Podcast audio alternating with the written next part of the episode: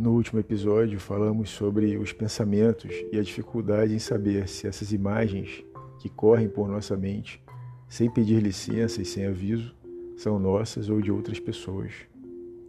Não sabemos sequer se tais pensamentos são viajantes do tempo. Será que os pensamentos podem viajar por galáxias até chegar aqui, do nosso lado, vindo de um lugar muito distante? Essa questão merece uma reflexão mais profunda. Hoje, porém, não vamos nos ater necessariamente ao pensamento, mas sim ao nosso estado de consciência. Por qual razão muitas vezes parecemos acordar de um sono profundo, mesmo em estado de vigília? Para onde vai nossa mente nessas horas de distração? Parecemos sonâmbulos, dormindo inconscientes, porém com os olhos abertos. Se você ainda não ouviu o episódio anterior, dê uma passadinha por lá e depois volte aqui para entender o contexto dessa mensagem. Lá citei um famoso autor indiano chamado Osho, que em uma de suas obras fala sobre o nosso estado de consciência. Ele chega a citar uma comparação científica entre humanos e ratos, defendendo que tal comparação não está tão longe de ser adequada, uma vez que somos tão ou até mais inconscientes quanto os ratos. Porém, Osho defende que os cientistas que criaram esta tese não tiveram a oportunidade de encontrar os seres humanos iluminados, que em verdade são seres conscientes o tempo inteiro, tanto internamente quanto externamente. Esses são os verdadeiros seres humanos, que estão vivendo plenamente sua condição espiritual avançada. Um dos exemplos que Osho utiliza para exemplificar a consciência são os pássaros. De fato, tive a oportunidade de experimentar e observar a consciência dos pássaros. Nos idos de 2017, trabalhei em São Paulo, em um local muito arborizado e tranquilo, onde passavam poucos carros e a via era bastante tranquila.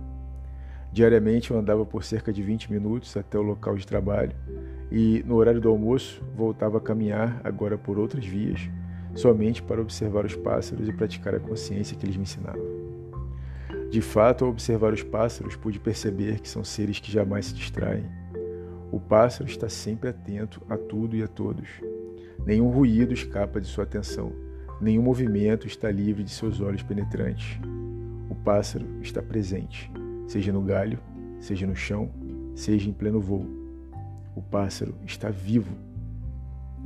Eles nos ensinam como age um ser consciente com a diferença de que os pássaros olham somente para fora. Nós, como seres humanos, devemos olhar também e com a mesma atenção para dentro. Como seria possível identificar o egoísmo e o orgulho, tão destacados sentimentos como principais vilões do ser humano, sem a devida atenção, sem o devido autoexame no momento de olhar para dentro? Devemos ser como pássaros, olhando para dentro de nós sem perder um único detalhe.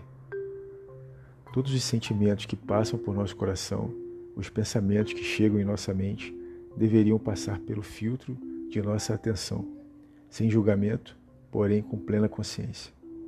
Há um mundo interior, assim como o exterior. Cabe a nós descobrir este mundo interior. Tenho a impressão de que o vigiai recomendado pelo Mestre é exatamente este estado de atenção para dentro e para fora. Há sempre uma certa atividade mental que olha para dentro e para fora.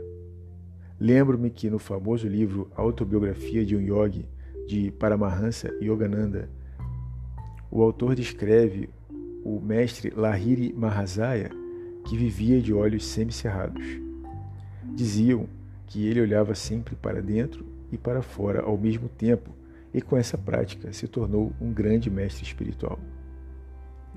Se formos como os pássaros, olhando sempre para dentro e fugindo dos maus pensamentos, como nossos seres alados fogem das ameaças, temos uma chance de levantar voo, assim como eles. Se estivermos atentos, o céu será nosso.